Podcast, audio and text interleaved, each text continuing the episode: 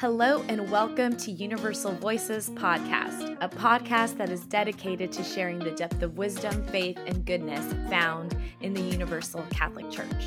I'm your host, Alisa Molina. Let's jump in.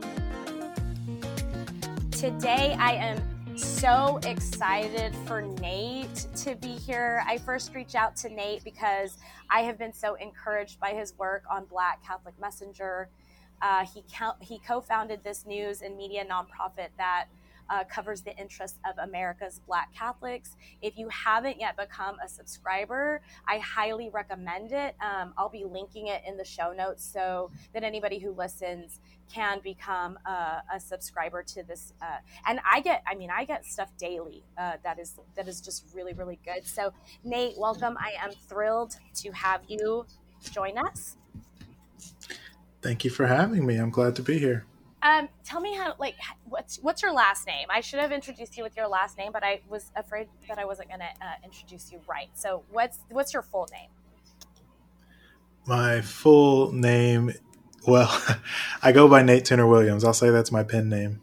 Okay. So why do you say that?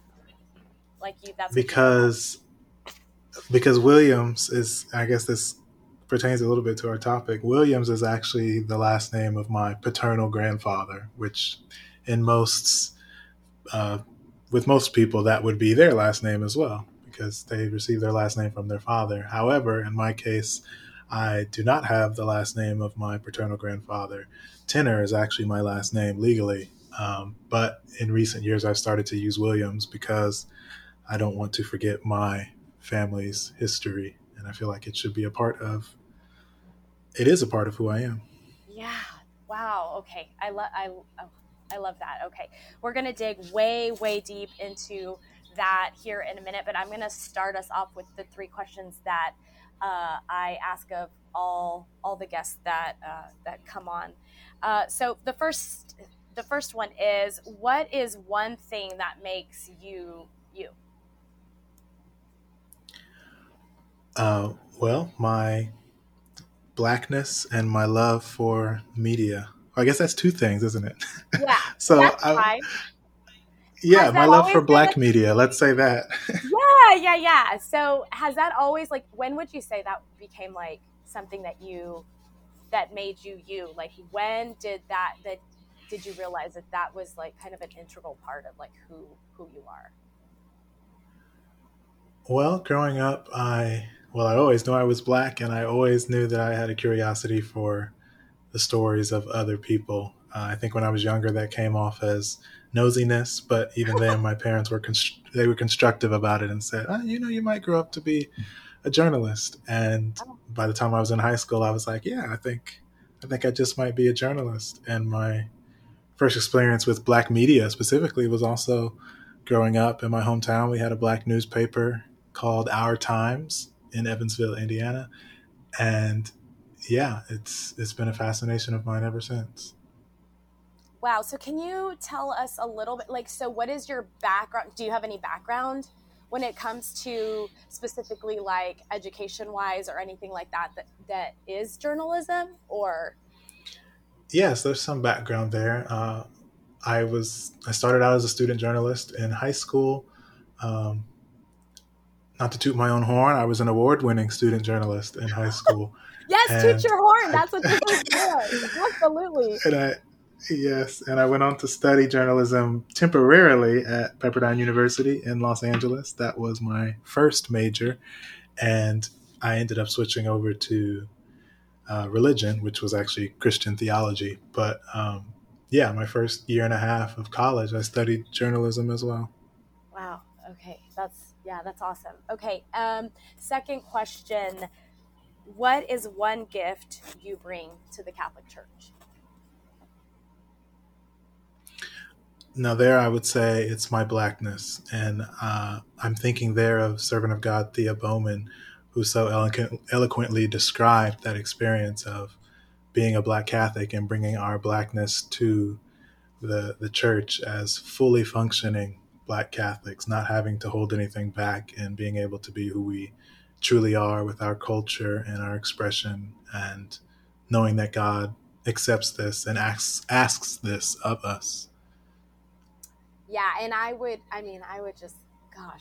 just say that I receive what you just said, and I really feel so much of your work has impacted just me in general, just like the way that I see,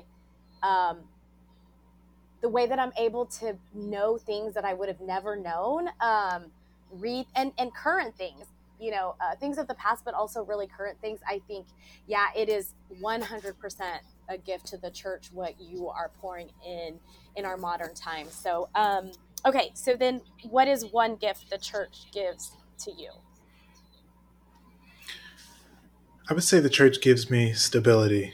I'm a convert to the Catholic faith. I've only been Catholic for less than 3 years. And it's, as having been a Protestant before, there was kind of a do-it-yourself aspect to my experience of it. And when I became Catholic, and when I, you know, first felt that I should become Catholic, it was like, man, I don't have to figure this stuff out for myself. There's this whole repository of history and thought and wisdom and saints and all of these resources that we have that we don't have to figure it out. And I was so grateful to have that gift from the church to say, you know, relax. The traditions of the church are for your benefit. It's not something you have to wrestle with as though, you know, you need to find out for yourself whether or not it's true. It's the church is the church that Jesus has given us. And I'm so glad to be fully initiated in it. You know, that is really, man, that's really beautifully said.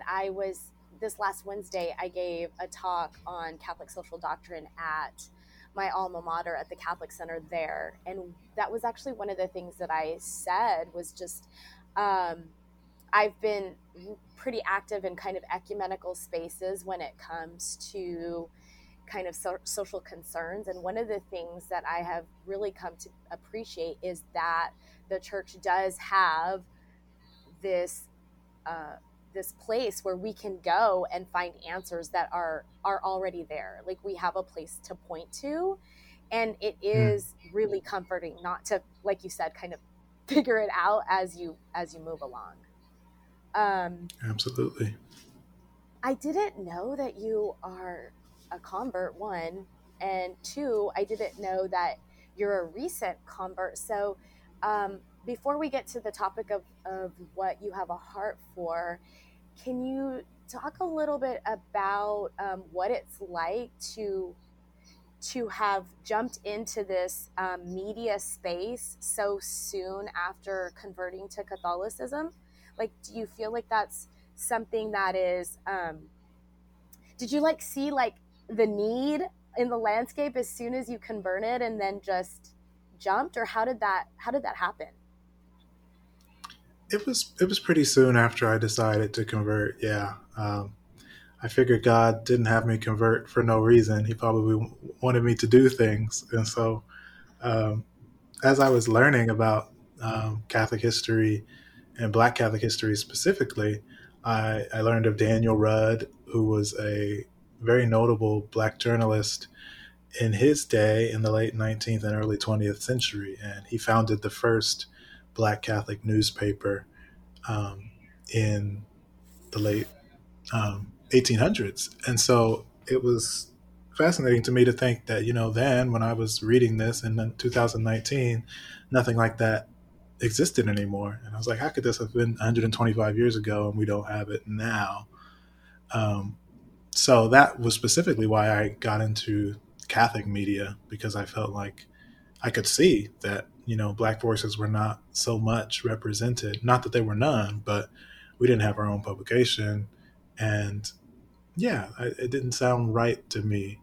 And so I asked around and said, well, is there anything? And if there's not, does anybody want to get something started? And some people did. And so that's how Black Catholic Messenger came to be. That is so incredible. And, because you mentioned because you mentioned it, I want to, because you mentioned Daniel Rudd, I want to kind of read this snippet from the history and vision that you have listed on y'all's website. I love this part where you said much of the Catholic media landscape either leans traditional, often taking on a certain unhealthy posture toward the Pope, the Vatican, and Vatican II, or cafeterialist, taking on a different but equally unhealthy posture toward the same.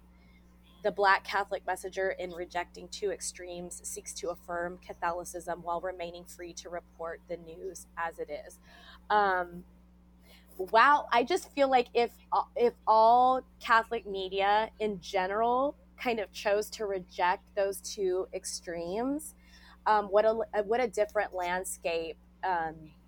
What a different landscape it would be. I feel like it would be a lot more maybe gospel aligned in a lot of respects. And did you like coin this word cafeterialist, or is that a real word? You know, well, it's a real word now. I don't know. I was going to say, I'm going to start using it. It's so good. I'm like, I read it and I like highlighted it. I was like, oh my gosh. Yep. This is what it is. This is what it is. Yeah. I don't remember if I made it up, but it works, right? Yeah, I mean, you know exactly what you're talking about in that, because it is the actual antithesis. It is the other side of being a traditionalist model, and both of them, you know, have some pitfalls that we need to be careful of. So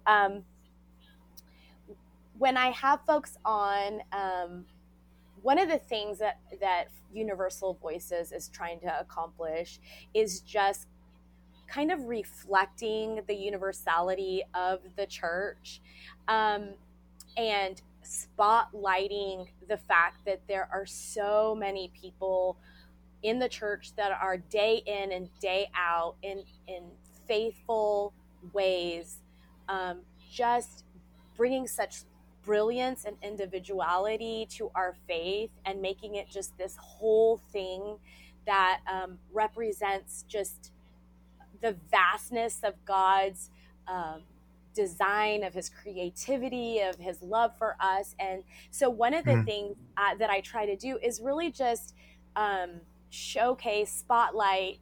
I hate to say amplify, because I feel like these folks are already amplified in the places and the spaces that they're working. Like, they are amplified to their people, right? Like their families, the parish members that they're around, or their communities. Like, those folks know who these people are. But I do think that it's such a gift to be able for me to say, look at these folks. I would love for more people who may or may not never get to hear their wisdom, be able to hear it in this space. And I think that what each of these folks has a heart for really lends itself to allow the rest of us to learn and grow from their experience and their wisdom. And that's why I'm like, okay, you guys just come in and talk about what you specifically have a heart for. And so when I asked you said, I have a heart for Black history. And so, that's right. Yeah. And so I wanted to just start with, out of all the things that you have a heart for, right? Because we are layered individuals, we are nuanced individuals, we have a lot that makes us us. Why, out of everything that you could have chosen, did you choose, I have a heart for Black history? Well, there's multiple aspects to that. You know, as an African American, descended from people who were brought here as slaves in the United States, to the United States, there's a certain hiddenness and inaccessibility to my own community's history, and to specifically my history within my own family. It's like there's certain things that are either very hard to know, or that we just can't know because it's been erased. It was not preserved for us because of that experience that our ancestors had. And so, you know, fighting for that history, what parts of it can be recovered, is so important. And it's something that I've been involved in personally for basically all of my adult life, just being curious. As I mentioned earlier, as a journalist, it was like I had so many questions about my own family, my own background, my own people, that I just had to get answers to. It was in me. I needed to know. And so as that expanded to like what this community as it exists at large in this country, I would just became fascinated with the story of Black people in the United States and also around the world. The other angle of it is that when I became a Catholic, I learned that the first Black people who came here to the United States, or what would become the United States, the first Black people were Black Catholics. And so as I became more involved with Catholic history, I learned, like, you know, this is the story of America. This is integral to the story of my people, even if they don't know it, and many of them don't. That's the other angle. It just crushes me that is the truth, is that some, like when you say some of it, I can't know, some of it was lost, especially, you know, just thinking of it as we do as Catholics, when we think about how much of our faith is that rests on tradition, right? Rests on what was passed down, and how important it is to us as people of faith that we retain what has been passed down, that we care for mm-hmm. it, that we honor it. And that we recognize that without what came before, we are not who we are now. And just this idea that the way that our country came to be totally stripped and denied that. It's just, to me, it's mind-boggling that is something that is your experience, right? And the experience of so many. So many. How does you having a heart for Black history show up in your Catholicism? Like, how are the two intertwined? Well, it was part of what convinced me that I should give Catholicism a chance, because when I had stopped attending Protestant churches, I was actually considering becoming Eastern Orthodox. That was the first, I'll call it, apostolic church tradition that I was exposed to, or that I became open to. So I strongly was considering becoming Orthodox, but at a certain level, it felt like if I did become Orthodox, I had to sort of abandon my culture as far as it concerned my religion. And that was a feeling I didn't like, because, and quite frankly, for several years before that, I had kind of voluntarily abandoned the Black Christian tradition, and I did not attend those kinds of churches for so long, but at least it was there. If I wanted to return to that, it was there. And in my late 20s, I was thinking, you know, if I'm going to make this major religious decision, I'll probably want to feel like my culture is at home in this new church that I joined. And that was when I discovered that Catholicism also has this Black tradition in the United States, in my context. And so I was like, wow, this is, Black history is Catholic history, as one scholar has put it. And so I'm thinking, wow, this is a church I could be a part of and feel at home and feel myself. And as Servant of God Thea Bowman said, come to this church fully functioning. And so that was where this passion kind of grew to what it is now, where I'm like, when I say that I'm passionate about Black Catholic history, I don't separate that from being passionate about Black history, because again, like, that's where Black history started in the United States, at least, was with the tradition of Black Catholics. And so now that I'm practicing that faith tradition myself, I don't hesitate to call these people my ancestors, and they inspire me now to push forward. As so many Black Catholics leave the church for various other traditions, I think to myself, you know, my ancestors fought to survive within this church, and that it sustained them. And so I think now, Yeah, I can stay. I can fight. I can sacrifice. Please do. Please do. Can you speak a little bit more about that? Can you speak a little bit more about Black Catholic history being Black history? Can you speak a little bit more about like how you came to find that? And man, I just feel like it would be so important. It is so important for all of us to know that, because I don't think that that's something this is the first time I've ever heard that. So,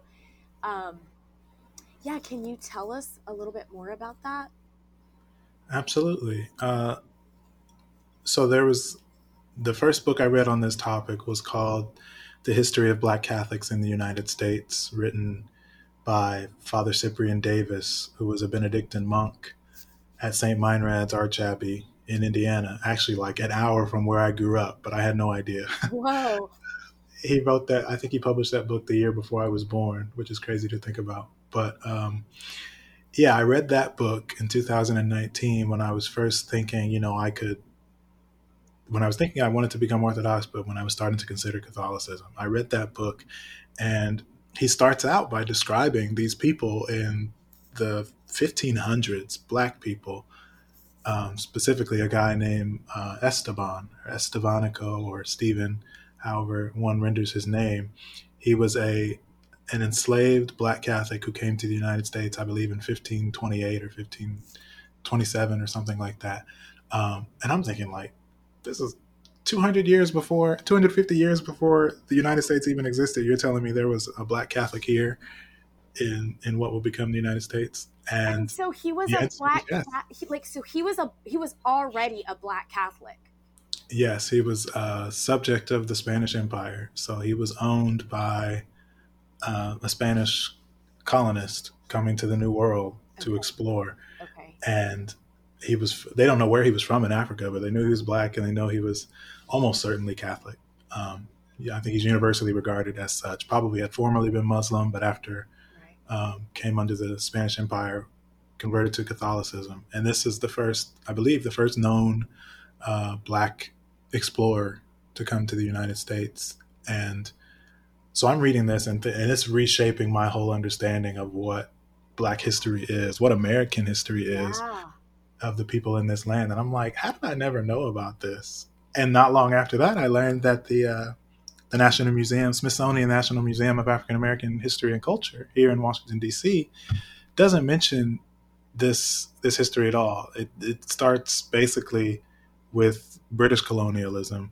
It doesn't mention the Black Catholics who came and were part of Spanish colonies in the 250, in this case, probably 75 or so years before anyone came to Jamestown, for example. It doesn't talk about that Black history. It doesn't talk about the oldest Black fort, the oldest Black city in what will become the United States, Fort Mose in St. Augustine, Florida. These things are not mentioned in that museum, as far as I know, to this day.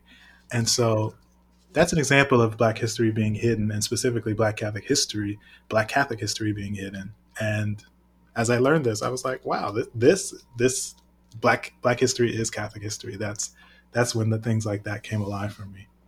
This is okay. So I need to pause for what? Okay. I went to college to get my degree in education. And at that point, you always had to specialize in something. And I specialized in history. So it might just be me in my background and love of history totally geeking out over what you just said, but I don't think so. I think that most people would be floored to learn something that they thought they knew. Like you think you know because this is what you're told, and then somebody else comes along and is like, well, yeah, but did you know? And you're like, wait, no, I didn't know. I was only told what I was told. And then that allows this whole new world and perspective to open up. And it gives you just a much more full version of how you came to be Yes. And that is really integral for living just a full life. And man, this must be so. Is this exciting? Like, I'm excited listening to you. Was this just an exciting time to start kind of pulling a thread that I imagine just started to pull other threads and open other doors? You would not believe. I would say 2019 was the most thrilling year of my life for that reason. It was like the whole world was opening up. Like, how did I not know this? And now that I do know this, how can I not? How does it not change everything? And obviously for me it did, because I adopted a new faith tradition, and now I'm studying to become a priest. So, I mean, it changed the trajectory of my life. Okay, so you are a seminarian. Like, where? So what seminary? How did that? I probably could talk to you for 4 days. So what? So how did that process go? Deciding to become a seminarian. Well, thankfully, when I was in San Francisco deciding to become Catholic, I had several friends who have been Catholics for, many moons, but who were considering becoming priests. And so that possibility was always on the radar for me. It was not like, oh, well, I've never met a seminarian or someone who wants to be a seminarian. I had met so many, and it was kind of just part of our young adults community was that, a few of us were thinking about it. And so I attended some discernment meetings there. I want to say I attended some even before I had been confirmed as a Catholic, but don't quote me on that, but it's possible. So again, it was really on my radar. But I wasn't serious about it until I moved to New Orleans in early 2020, right before the pandemic broke out. And it was there in New Orleans that I actually met members of a community that serve African-Americans as priests. They're called the Josephites. They've been working in the United States for more than 125 years serving African-Americans. And when I met some of their priests, my discernment became more serious because, that possibility was then right there in front of my face, not just to become a priest, but to become a priest in this community that I'm so dedicated to, which is, part of who I am. Yeah. And I kind of had a mystical experience around February 2020. And I was like, okay, well, I need to apply to the Josephites. And so I did. And roughly a little under a year later, I was accepted. And I've been in formation ever since. But it was always from the moment I decided I was going to become Catholic, the possibility of being a priest was there, and I had no known impediments. So I was like, why not dedicate my life to this? This is so wild, because I don't think that a lot of people understand. Maybe they just like are willfully like it, not ignorant, but just willfully don't want to engage in this conversation of representation and what it feels like to see yourself show up in places that you admire or respect or are led from or are led by. When you can relate in such a way where you feel like, oh, I belong here. It is such a powerful thing, right? I feel like in the last couple of years, I've really just been looking thoughtfully at these, Latino saints, because they give me, all the saints give me something to strive for, but there's just something different about seeing yourself in that kind of holiness, in that kind of path. Is that what you found, being able to find a community that was specifically, and that's a long time to be serving the Black Catholic community. So it's not like this was anybody's first rodeo. Is that a little bit of what you experienced finding this community? I would say so. Yeah. And it was certainly one of the later layers of the onion that I was peeling back, because when I was a Protestant, I didn't even really understand that there were Black Catholics at all. Where I grew up, I don't think I knew any, maybe one or two. So I just assumed that Catholicism was a white religion, and so many African Americans assumed the same. And so as I converted, gradually I was meeting more African American Catholics, meeting African American priests. When I moved to New Orleans, I met African American nuns for the first time. And so, yeah, seeing yourself in this, in the church, in vocations, various vocations, it was like, it opened things up for me, showed me not just what the Catholic Church is, but ultimately like more of what the world is and what Christianity is broadly. And it was essential. And I was like ashamed that I had gone so long in my life not thinking about these things and not seeing myself or trying to even see myself in these other traditions that I wasn't a part of. But, you know, once I was in it, I was digging. I was like, where are these people at? Right. That's exactly what happened to me around the same time. I was like, I was a little salty. I mean, really at that point, like why do I not, when I found different Catholics of color, I was just a little salty that it took Instagram for me, you know, outside of like just my family circle and my parish. My parish in Austin, Texas is pretty diverse, but just kind of this better reflection of how universal we are in America, you know, not just globally. Of course, I've always been told, you know, we're a global church. You can go to mass anywhere in any language, but I was really upset that I didn't feel, you know, first of all, that media really represented any of that richness of diversity, and not just culturally, because that's, you know, that is absolutely really apparent, but just experiences that people have, the kind of wisdom that we're learning from. It really felt just kind of monolithic. And at first I got mad, and then I got like, okay, I'm mad. And much like you, I was just like, you just need to dig, and you need to, people are there, and you yes. just need to search it out, and you need to create kind of an experience for yourself that is broader than the one that you've known for all of these years.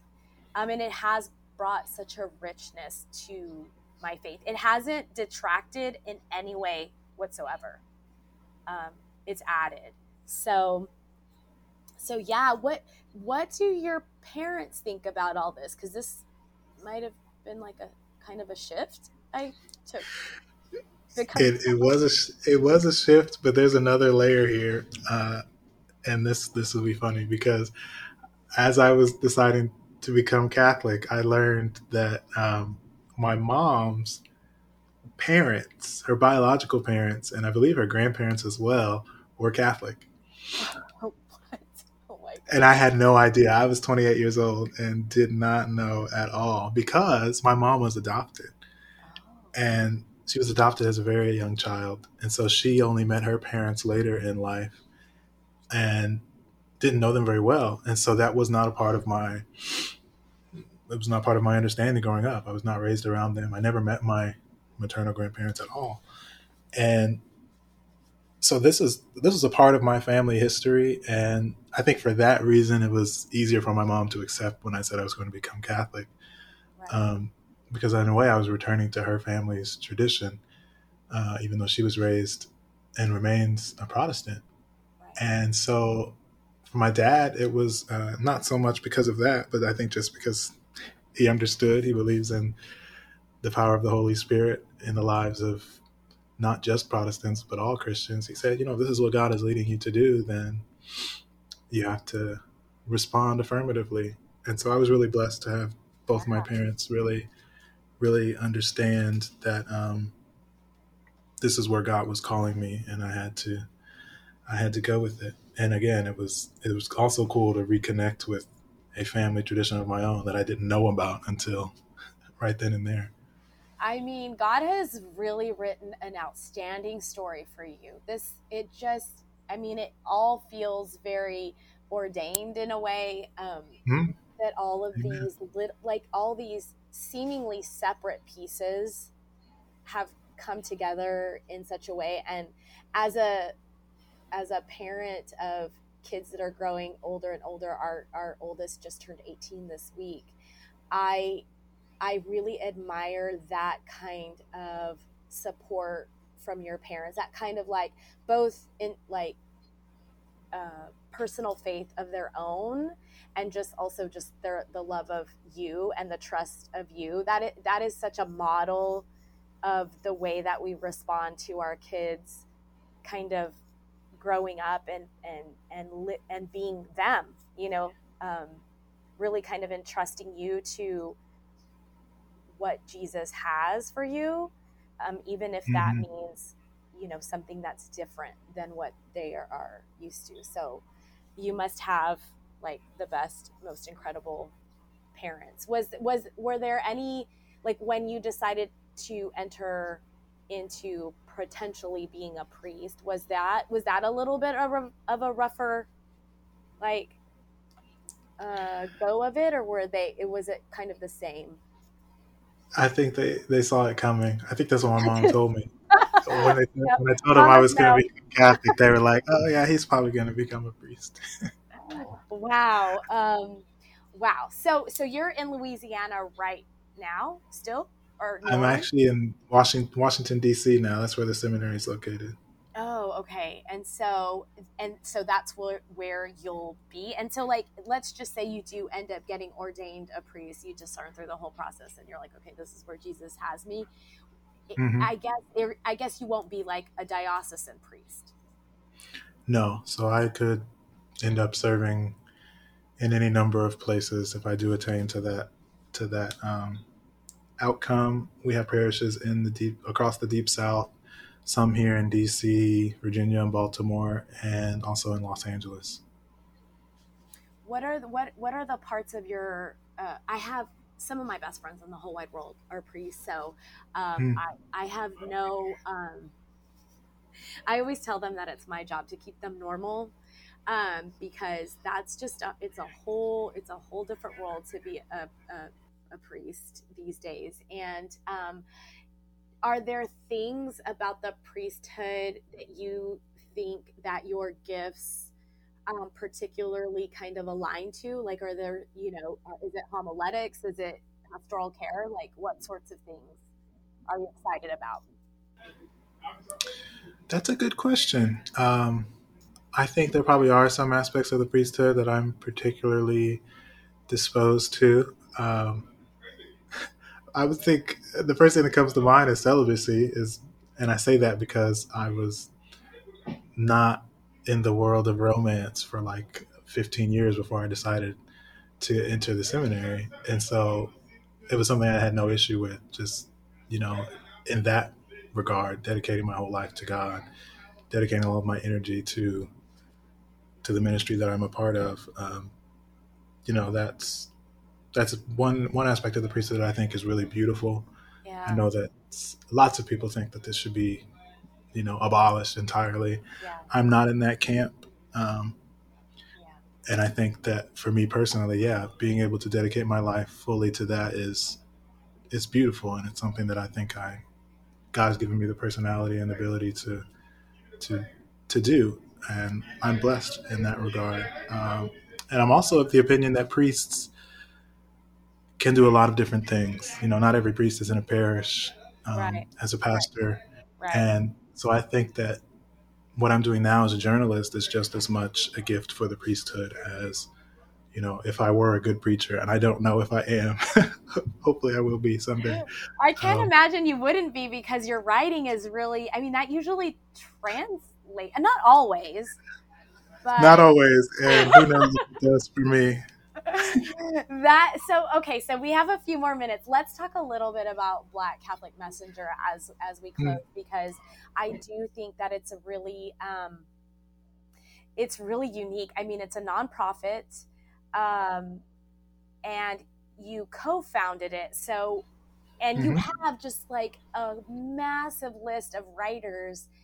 And so how did it come to be beyond kind of like, I know that you said, you know, this is a space that isn't there, so I'll do it.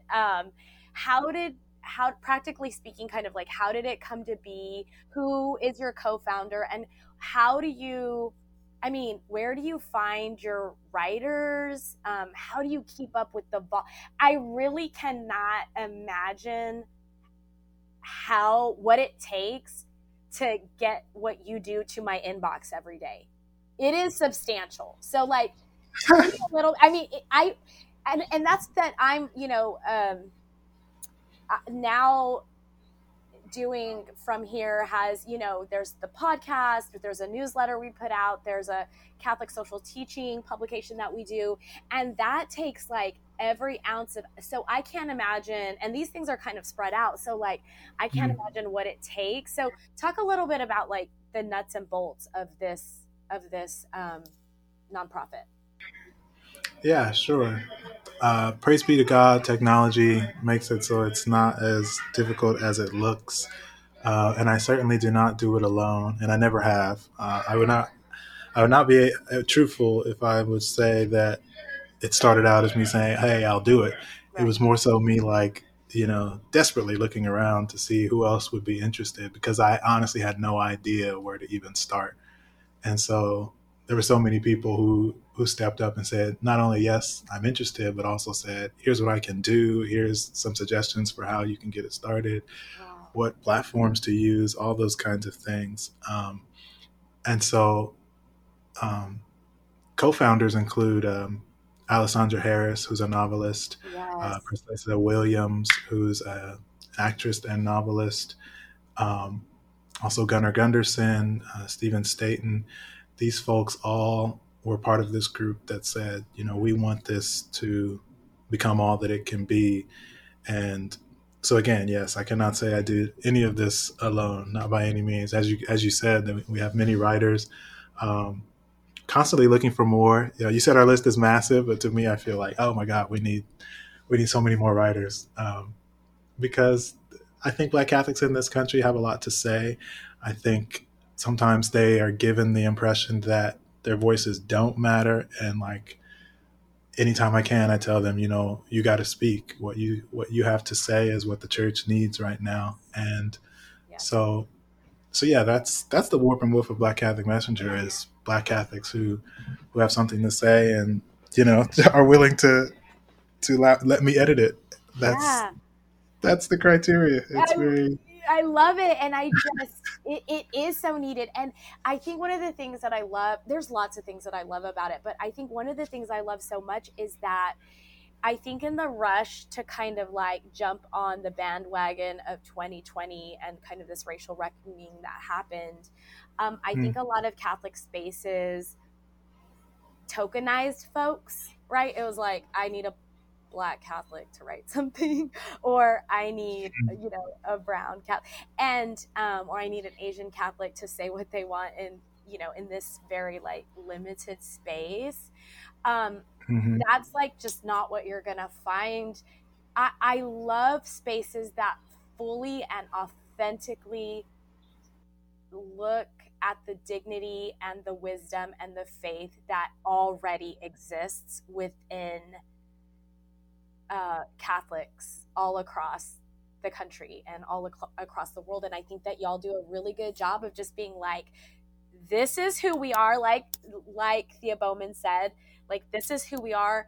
And we bring such goodness and vibrancy and all of these wonderful things just as we are. And we have so much to say, and we're going to share it with you, and you're going to grow from it. And so you guys are all doing, you're crushing it, all of you. Because it's a nonprofit, and that was really important for me as well when I started From Here.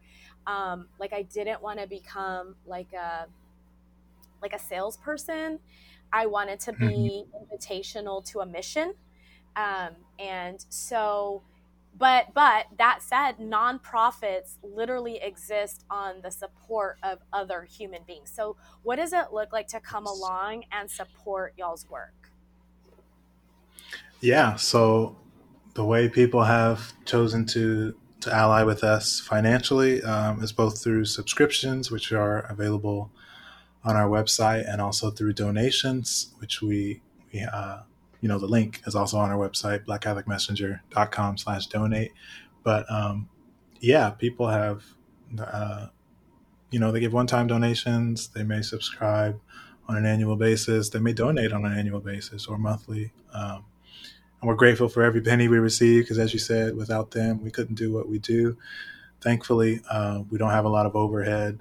And, you know, that's sort of a longer story, but I think that's one reason why the Black Catholic Media didn't last very long when it was founded 125-ish years ago, was because it was an expensive, very cost-intensive thing to do.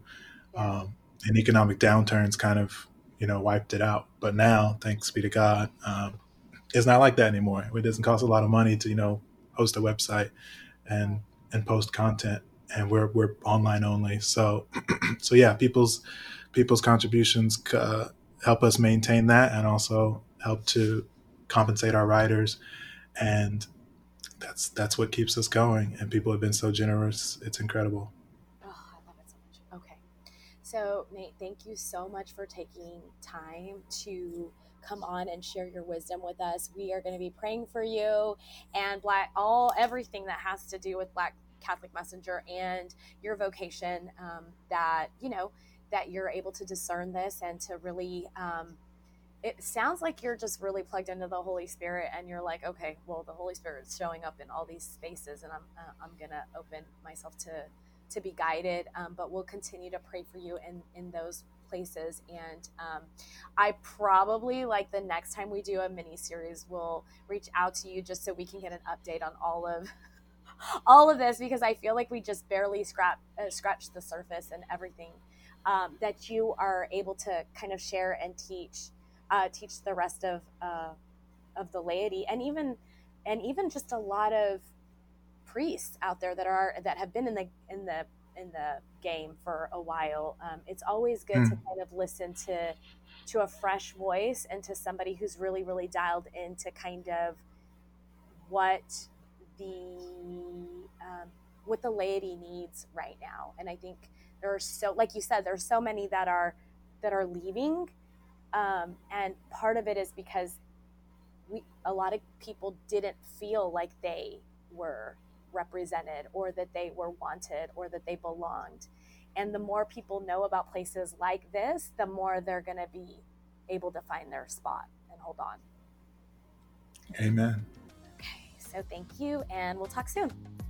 Thanks so much for joining us. Universal Voices Podcast is an offering of From Here Media, a nonprofit whose mission is to encourage the love of God, neighbor, and self through print, online, and in-person offerings. This episode was made possible by our incredible From Here supporters. To find out more about From Here's mission and vision, or to join these incredible people in supporting us financially, head to FromHereMedia.org. See you next time.